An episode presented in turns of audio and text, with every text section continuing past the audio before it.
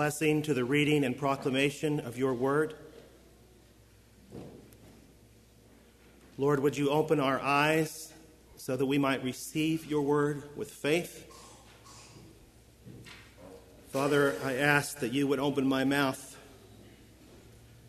that I might preach to your people the unsearchable riches of Christ and to bring to light for everyone what is the plan of the mystery hidden for ages in God who created all things.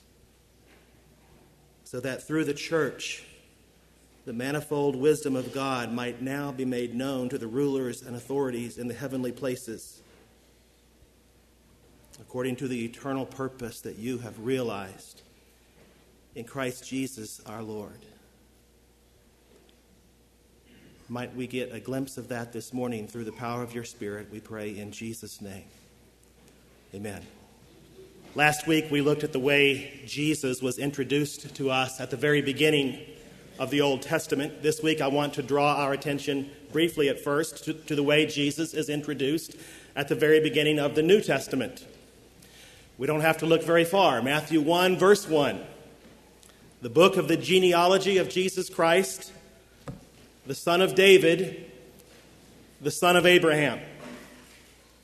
And of course, by speaking this way, Matthew is letting us know that the identity of Christ and the mission he came to accomplish is rooted in the storyline of the Old Testament. And so we're going to look at these two titles of Jesus, not in the order they appeared in Matthew 1, verse 1, but in chronological order. This week we will look at Jesus as the son of Abraham and then, Lord willing, next week we will look at Jesus as the son of David. So, to look at Jesus today as the son of Abraham, we're going to return to the book of Genesis and read two short passages one at the very beginning of the account of Abraham's life, and the other almost at the end. Both of these passages use very similar language. They both contain God's promise to Abraham that through him all the nations of the earth would be blessed. We might say that the first passage sets a trajectory for everything that's going to follow. And I believe we can see the second as the climax of everything that has gone before. And then after we read those passages, I'd like us to turn to Galatians chapter 3, and there we will see the Apostle Paul's inspired interpretation of how we are to understand the promise that God gave to Abraham in the book of Genesis. The Old Testament anticipates the New, the New Testament interprets the Old. So, by God's grace, we trust He will use His word this morning to increase our understanding of how His redemptive plan all fits together. And in so doing, we trust and hope that it will increase our love for Christ and our sense of wonder at what He has accomplished for us. So I'd like to ask you to turn with me now to, first of all, Galatians chapter 12. Galatians 12. Excuse me, I meant to say Genesis 12. you might have a hard time finding Galatians 12. If you're using a Pew Bible, that'll be found uh, very close to the beginning on page 8. Page 8. We have those Bibles for you and if you don't have one of your own. So, Genesis 12, first of all, verses 1 through 3, I'm going to ask you, if you would please, if you're able to, stand in honor of the reading of God's Word.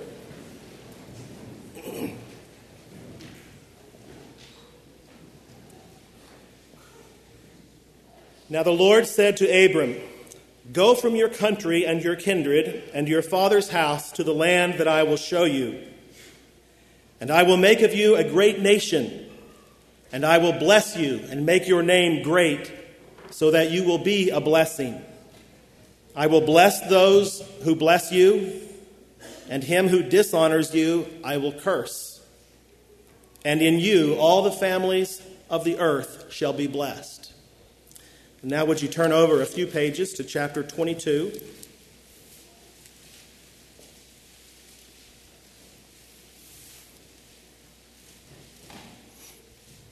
And here we're going to read verses 15 through 18. And the angel of the Lord called to Abraham a second time from heaven and said, By myself I have sworn, declares the Lord.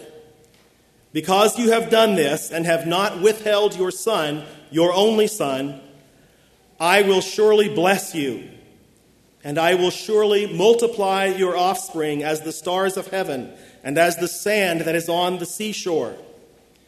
And your offspring shall possess the gate of his enemies, and in your offspring shall all the nations of the earth be blessed because you have obeyed my voice.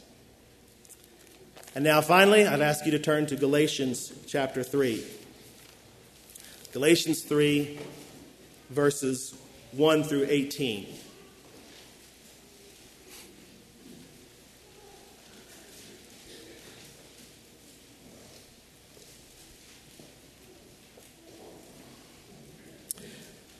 So now I ask you to hear the word of God spoken through the Apostle Paul in the letter to the Galatians. O foolish Galatians, who has bewitched you?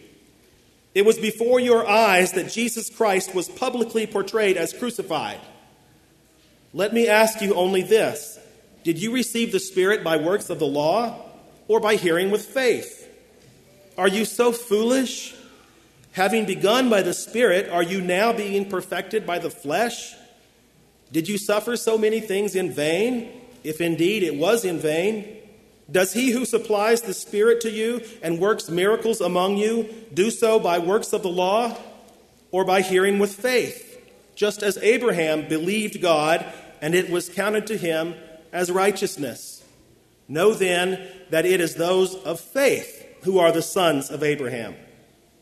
And the scripture foreseeing that God would justify the Gentiles by faith, preached the gospel beforehand to Abraham, saying, In you shall all the nations be blessed.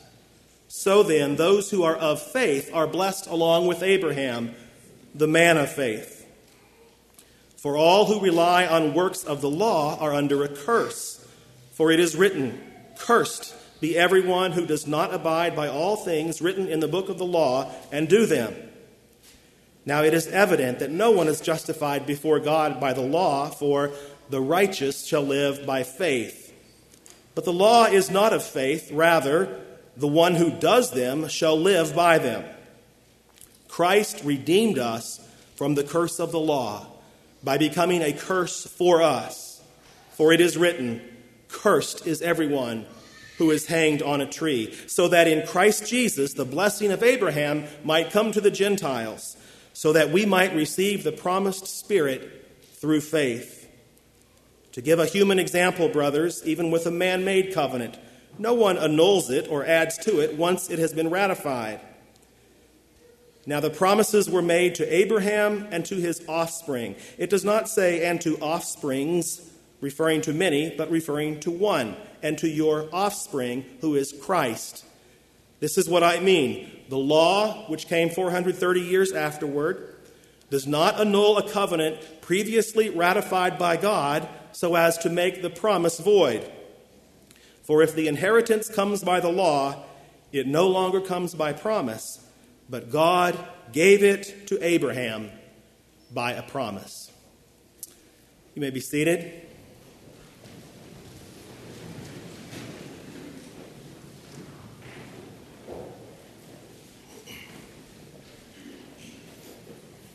There is one central point I believe we need to see this morning from the account of Abraham's life, his faith in God's promise, and the New Testament interpretation of that promise. Last week we saw that Jesus was the seed of the woman who came to destroy the works of the devil. Today we need to see that Jesus is the son of Abraham who came to bring blessing to all the nations of the earth.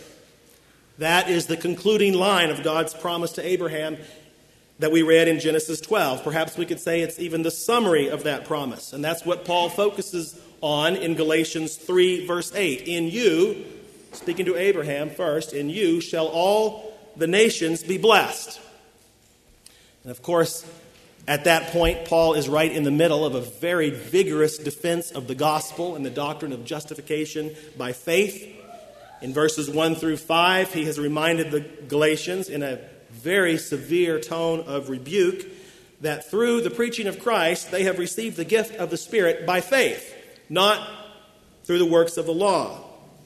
And in verse 6, he draws the connection to Abraham, who believed God, and therefore had it accounted to him as righteousness. Now, notice the conclusion he does not draw from that. He does not say, Abraham received certain promises from God, and he believed those promises, and he was justified. And so, in a similar manner, believers today receive certain promises from God, and so if we believe those promises, we'll be justified. That's not how he says it. What he was arguing in verse 7 is that those who are of faith are the sons of Abraham. They have faith like Abraham, not only in a general way because they both believe in the same God, they actually receive and believe the very same promise that God gave to Abraham. It's the promise stated in verse 8 In you shall all the nations be blessed. And that promise is called nothing less than the gospel. Paul says that in these words, Scripture was foreseeing that God would justify the Gentiles or the nations by faith. And so he was announcing the gospel ahead of time, beforehand, to Abraham. In other words, the account of Abraham's life and the example of his faith are far more than an inspiring story from the past that give us some principles to help guide our lives. In part, we might say it's the difference between hearing a story about a brave pioneer who traveled into the wilderness to find a new life and then learning that that pioneer was your direct ancestor. It's not just a story, it's your family, and so it's your story as well. If you are a believer in Christ, part of the family of God, Scripture says you are a son or daughter of Abraham, and therefore an heir to the same inheritance that he was promised. So, Paul concludes this section in verse 9 by saying that those who are of faith are not just blessed like Abraham, they're blessed along with Abraham. That is, they are co heirs of the promise that he received. Now, Paul's opponents, of course, did not want to accept that. They insisted if you wanted to inherit the promise, you also had to keep the law. And that's why Paul has to address the nature and purpose of the law in this letter, and especially in this chapter, chapter 3. And I do want us to return later to verses 9 through 14, but for now, I want us to see how it is that we can receive the promise made to Abraham and his offspring when in fact we're not related to him by physical descent. At least uh, I assume that about most of us in this room. For Paul, who is speaking with apostolic authority, it's all because of Christ, isn't it? He wants us to notice the specific language of the Old Testament about the seed of Abraham. We saw this language last week talking about the seed of the woman. The word can be either singular or plural, depending on the context. And Paul is sensitive to the, the different possible uses of the word. When he uses the word at the end of chapter 3, for example, he's using the word in its plural sense, in keeping with his argument throughout the chapter that all who believe in Christ are part of the seed or offspring of Abraham. There it's plural. But as a careful student of the Old Testament, with the Holy Spirit revealing these things to him, apparently he observed in Genesis 22 that God changes from plural language to a singular pronoun in verse 17. And your offspring shall possess the gate of his enemies. Not their enemies, but his enemies. It's like Genesis 3:15 that we looked at last week, isn't it? It's one particular offspring who defeats his foes. And that is the offspring he continues to speak of in verse 18, in whom all the nations of the earth will be blessed. And of course, Paul does not leave us guessing who that is. That offspring, he says in verse 16 of Galatians 3, is Christ. The nations are blessed along with Abraham through the fulfillment of God's promise in Christ. And this understanding of the significance and meaning of God's promise to Abraham shows up. It will show up in multiple places in the New Testament. We read briefly last week from Luke chapter 1, Mary's prayer of thanksgiving and worship that celebrates the work of salvation that God is bringing about through her son. Here's how she concludes the prayer in verses 54 and 55. He has helped his servant Israel in remembrance of his mercy as he spoke to our fathers, to Abraham and his offspring forever.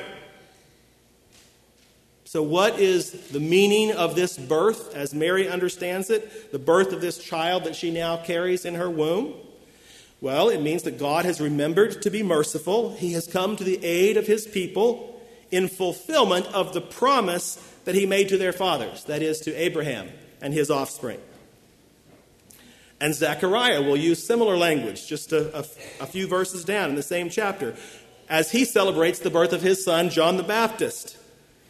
The salvation that God was bringing to his people from their enemies, from the hand of those who hated them, was for this purpose to show the mercy promised to our fathers and to remember his holy covenant, the oath that he swore to our father Abraham. So, in Mary's mind, in Zechariah's mind, in the minds of all the remnant who waited for the coming salvation of God, that salvation equaled the fulfillment of God's promise to Abraham. And in fact, Paul will show that he is thinking along that, that same trajectory, that same line in Romans 15 8. There he says that Christ came as a servant to the circumcised, that would be the Jews, of course. And why is that? What is the purpose? In order to confirm the promises made to the patriarchs Abraham, Isaac, Jacob then he continues, Romans 15, verse 9 says, This was also done. Why? In order that the Gentiles would praise God for his mercy. And he quotes, he then proceeds to quote a number of Old Testament texts to show that God's eventual purpose was always to include Gentiles in the salvation and the worship of Israel. And, brothers and sisters, this is really good news for us. There was a time, Paul says in Ephesians 2, when you were alienated from the commonwealth of Israel and strangers to the covenants of promise. That, he clearly implies, that's no longer the case. Here's what he says Now in Christ Jesus, you who once were far off have been brought near by the blood of Christ. For he himself is our peace. And he's speaking there of peace with God and peace between Jew and Gentile. He has made us both one and has broken down in his flesh the dividing wall of hostility. He has done this by abolishing the law of commandments expressed in ordinances, that he might create in himself one new man in place of the two, so making peace, and might reconcile us both to God in one body through the cross, thereby killing the hostility. And he came and preached peace to you who were far off and those to those who were near. For through him we both have access in one spirit to the Father. So then you are no longer strangers and aliens, but you are fellow citizens with the saints and members of the household of God. Well, this has all been brought about, Paul's very clear, because of the work of Christ. This is the point that Paul is making. The blessing of Abraham, which is nothing less than eternal salvation, has come upon the Gentiles because of one particular seed or offspring of Abraham. Through faith in him, those who were once enemies of Israel and excluded from the, from the inheritance have become part of God's family. That's the big picture of how Paul wants us to understand God's promise to Abraham. So, for the rest of our time this morning, I want us to go back to the book of Genesis and keep in mind Paul's interpretive framework as we look at Abraham's life of faith in response to God's promise. First of all, I want to say this God's promise of blessing to Abraham not only represents a new beginning, but a reversal of the curse that we saw beginning back in chapter 3, and then which is fleshed out in chapters 4 through 11. It's very interesting. God uses the word bless or blessing five times in reference to Abraham there in chapter 12, verses 1 through 3. Prior to that, the word curse had been used five times in, in the book of Genesis in reference to the serpent, to the ground, to Cain, and to Canaan. But now God is declaring his intent to restore the original blessing given to Adam and Eve. Remember, they were blessed by God in a fruitful garden. They were commanded by God to be fruitful and multiply. Now God is showing a fruitful land to Abraham, as well as giving him a promise that he will be fruitful and multiply. That brings us to another point, which is this God's promise to Abraham always centers upon his offspring. God's promise to Abraham always centers upon his offspring. He's going to make Abraham into a great nation. As the father of that nation, Abraham will have a great name and be a blessing to others. A little later in that same chapter, we will read God's promise that he will give the land of Canaan to his offspring. Of course, all of this presupposes what? Abraham is going to have descendants, lots of descendants. But of course, there's one small problem, isn't there? Abraham's wife, Sarai, is barren. She's unable to have children. We're told this fact at the very beginning of this story. Even before we get to chapter 12, read about God's call to Abraham. We're introduced to Sarai, Abraham's wife. It's the first thing we're told about her. She's barren. So this really forms the central drama from chapters 12 through 21. How is God going to fulfill his promise to Abraham? When God tells him in chapter 15 that he is going to receive a great reward, Abraham doesn't understand. He questions how that's going to come to pass because he doesn't have any children, and it looks like his chief servant in the house is going to be his heir. But you remember the story? God replies, No, this man is not going to be your heir. It's going to be your own son. He takes him outside. He shows him the stars of the sky, asks him if he can count them all, and then promises, That's how numerous your offspring is going to be. And Abraham believes. He takes God at his word. It's not for the first time in his life, it's part of an ongoing pattern. God reveals his purpose and plan a little at a time. Abraham responds with faith, and God counts it to him as righteousness. God delivers a verdict that, that anticipates the verdict he will give to all who believe this promise. To all who look to Abraham's offspring as the source of ultimate blessing, God says, You are accepted in my sight, forgiven of all sins, and counted as a worthy recipient of the eternal inheritance. But we're still left unsure exactly how this is going to play out. So we get to chapter 16. Abraham, Abram at this point, and Sarai have been living in Canaan, it says, for 10 years now. And, and Sarah gets an idea. Well, God said Abram would have a son, but he didn't necessarily say it would be by me. So she gets impatient she tries to bring about the fulfillment of God's plan by her own initiative and her own fleshly perspective, and she gives her, her servant Hagar to Abram to conceive a child. And that act and the birth of that child, Ishmael, serve as an allegory that Paul develops in Galatians chapter 4. It serves as a prototype for all who try to come to God and achieve the blessing by their own works, by the works of the law. It's a serious failure of faith for Abram and Sarai, but it, it seemed to make sense to them at the time because they were thinking according to the flesh. but God says, no. That's not the heir. After giving him the covenant of circumcision in chapter 17, God says, Sarah, your wife, he's very explicit, Sarah, your wife, is going to have a son. And Abraham, Abraham seems to be incredulous and acts as if he would be satisfied if God would just bless Ishmael.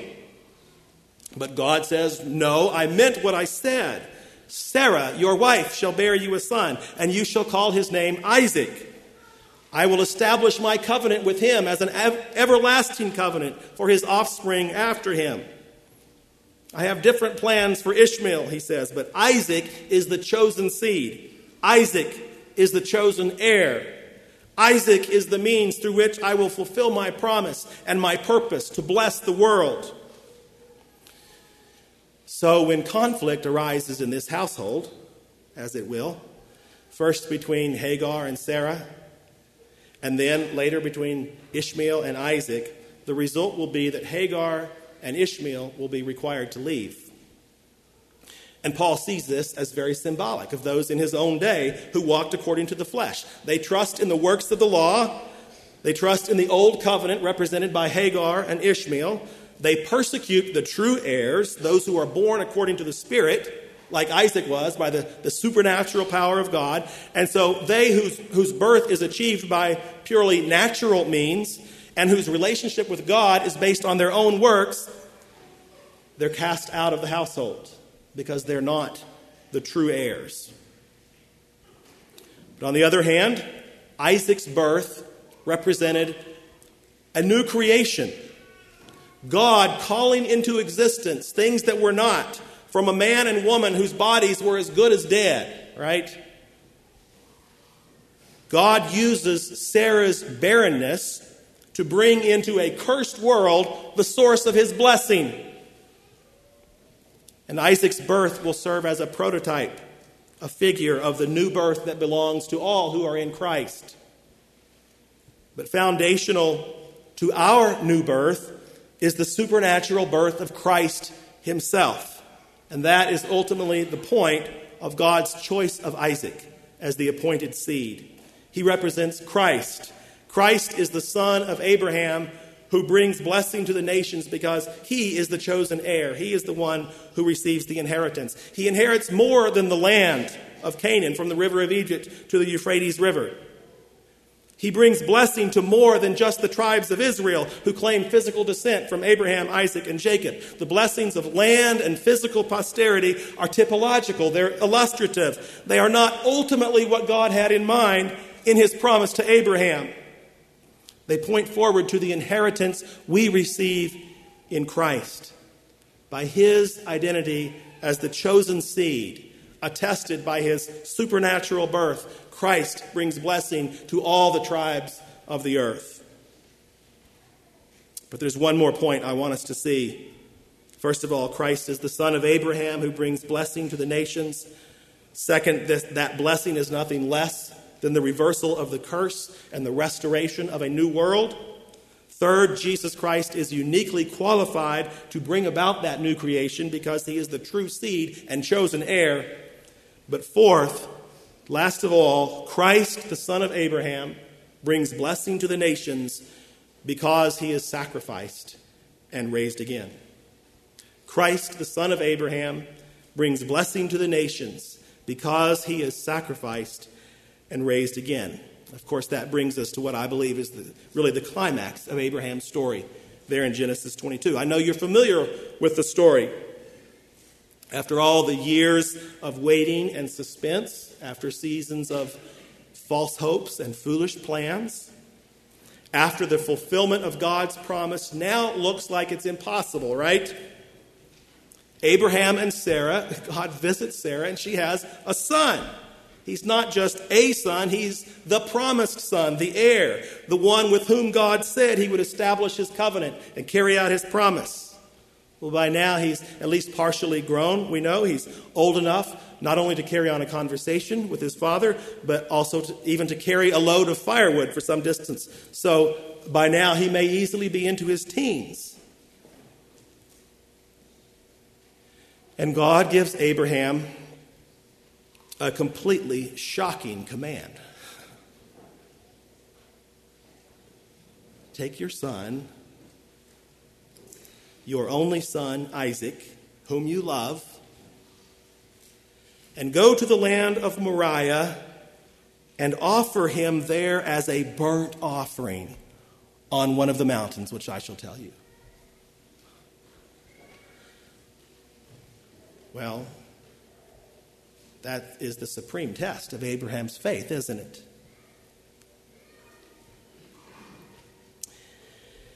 It reveals where, what is the real object of his love and devotion. It reveals where his faith really lies. Is his trust in this child, the one that God gave him as the means of God's blessing? Or is his faith solely in the power of God himself?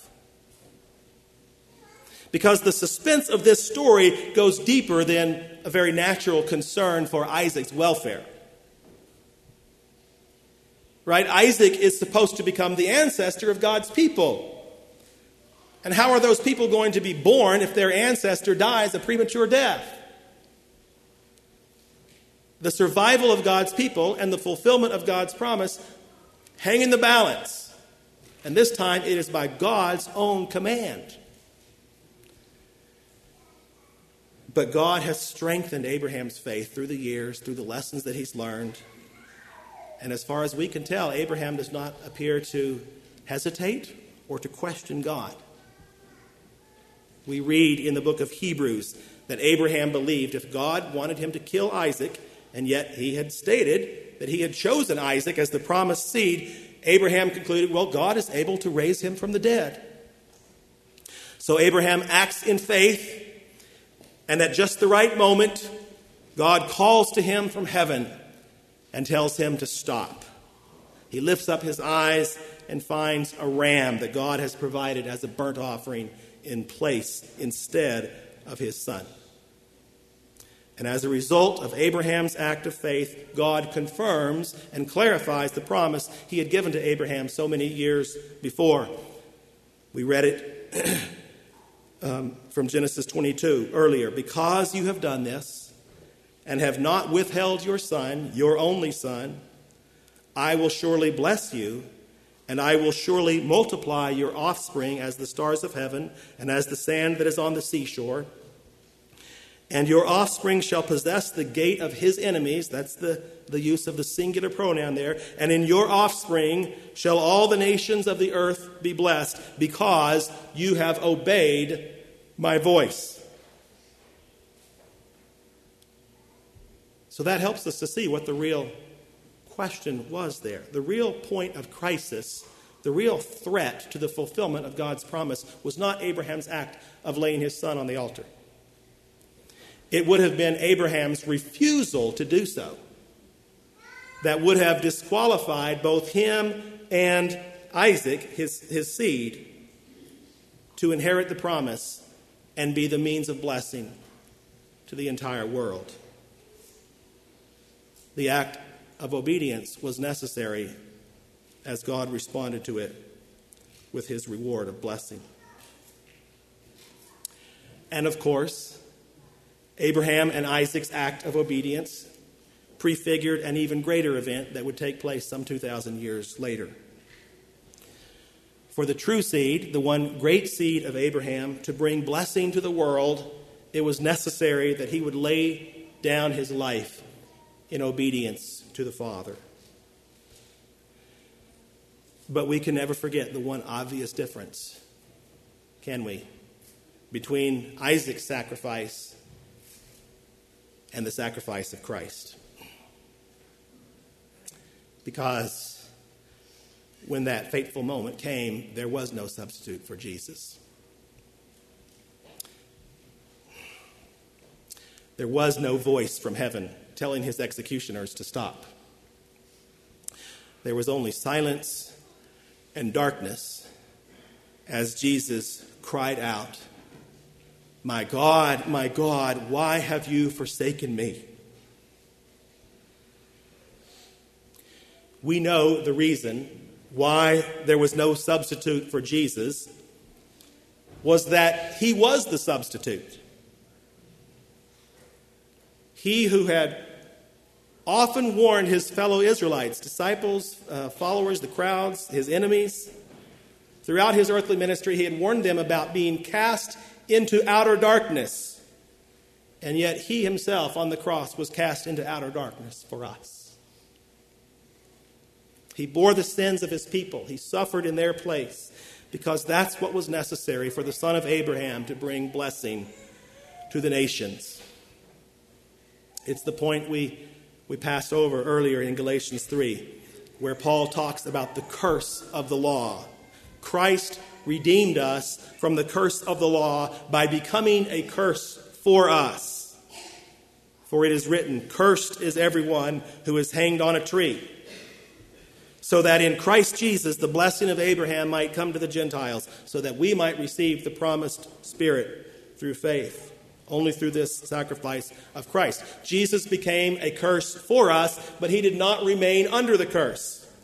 He conquered the curse of sin and death by rising from the dead. Abraham received Isaac back from the dead, figuratively speaking, but that was a type and picture of the actual literal resurrection of Jesus.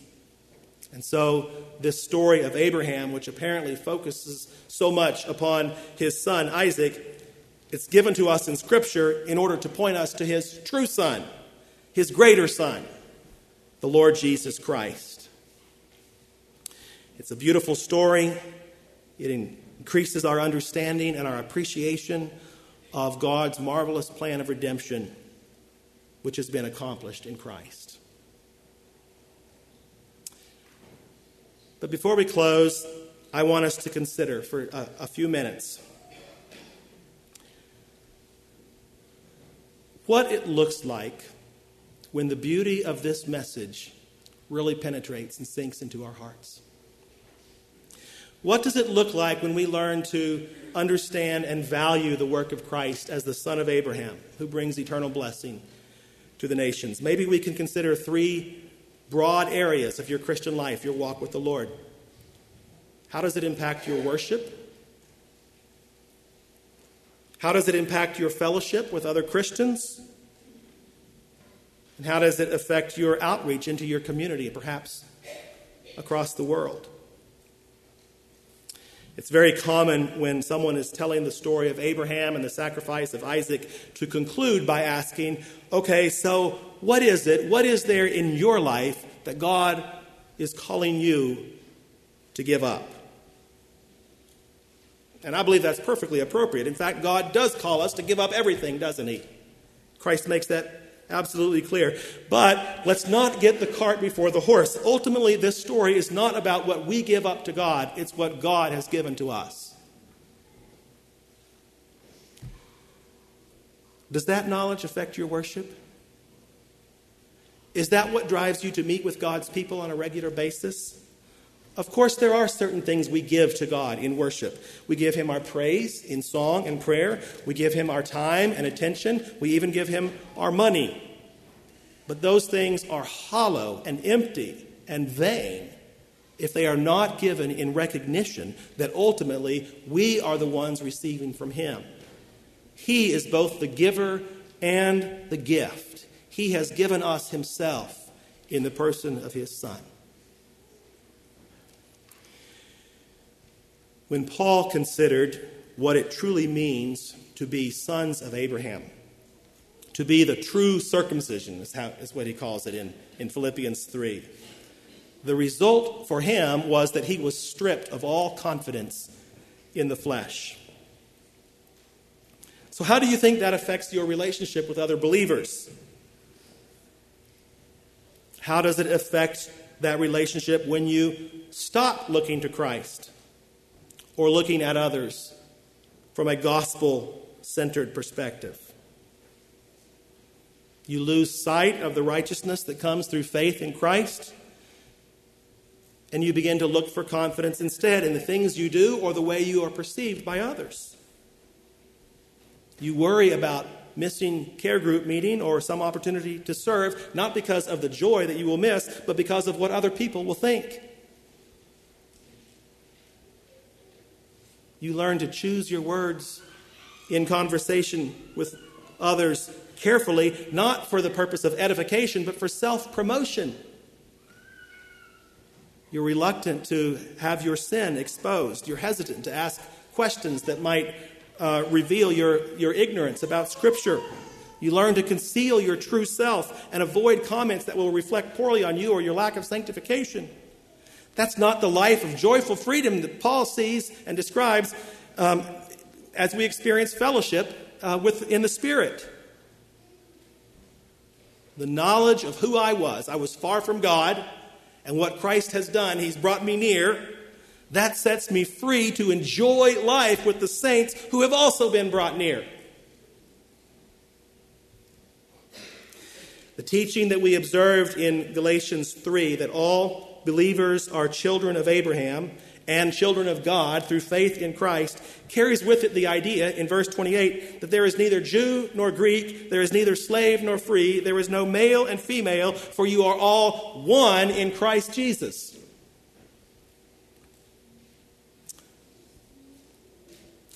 So, what barriers does that break down between us and what barriers, we might take it a little further, what barriers does that break down when you try to bring the gospel to those who aren't quite like you?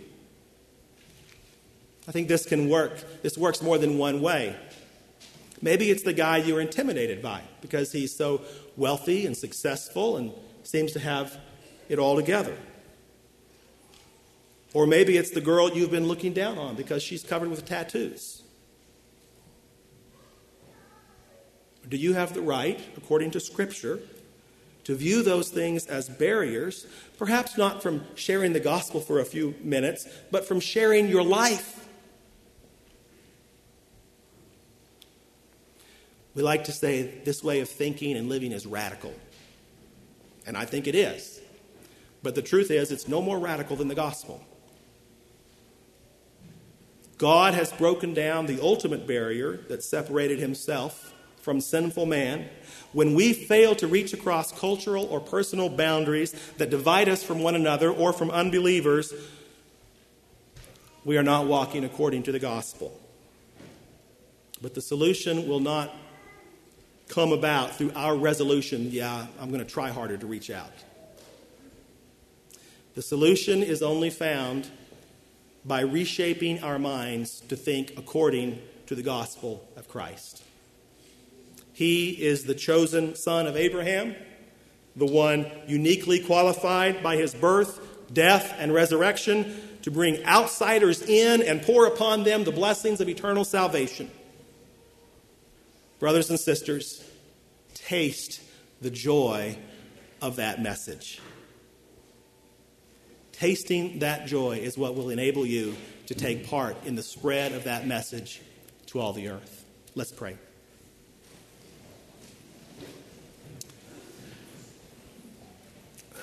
Father, we have asked you to open our eyes to the value and worth of your Son as he's revealed in the gospel. May we take it to heart. May we show we've taken this message to heart by the way we relate to you and to one another and to those who do not yet know you. Would you accomplish your good work and your will in us? As we taste the joy of what Christ has done for us, may we be eager to spread it to others. Would you be pleased to glorify yourself through us in this way? We pray in Jesus' name. Amen.